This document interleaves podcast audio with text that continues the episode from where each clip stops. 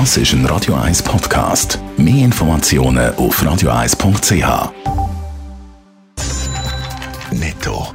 Das Radio 1 Wirtschaftsmagazin für Konsumentinnen und Konsumenten wird Ihnen präsentiert von Blaser Greinicher. Wir beraten und unterstützen Sie bei der Bewertung und dem Verkauf von Ihrer Liegenschaft.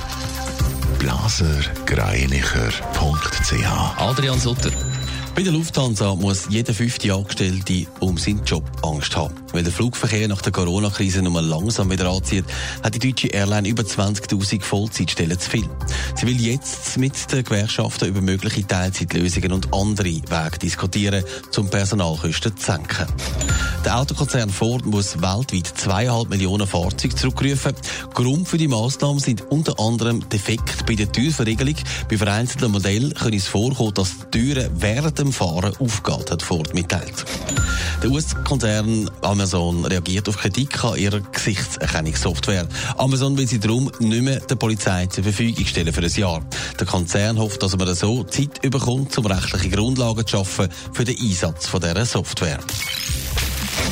Finanziell geht es der Flugbranche schlecht. Swiss hat einen massiven Quartalsverlust gehabt. Die Angestellten sind in Kurzarbeit und jetzt brennt das Parlament der Airline noch einen innen. Es gibt Flugticketabgaben. Adrian Sutter, die Sorgen sind gross. Ja, bei der Swiss macht man sich Gedanken, wie das soll funktionieren. Im Moment ist klar, man braucht nicht alle Angestellten, weil es wird nicht so geflogen wie vor der Corona-Krise und das noch länger. Und Flugticketabgaben haben da gerade noch gefehlt, sagt Swiss-Sprecherin Kalle Müller. So können wir nicht konkurrenzfähig bleiben.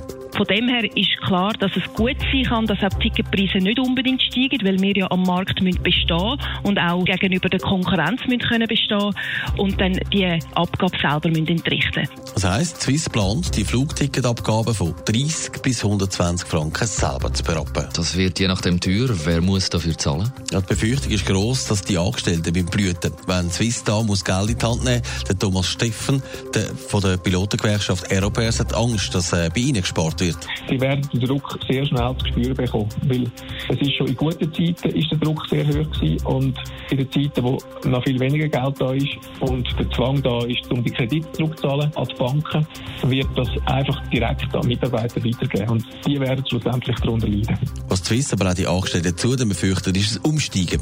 Dass Passagiere nicht mehr mit der Swiss fliegen, sondern dann andere Airlines nehmen, wo die Ticketabgaben nicht so hoch sind.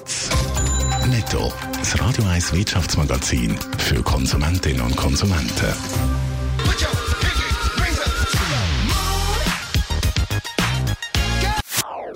Das ist ein Radio 1 Podcast. Mehr Informationen auf radio1.ch.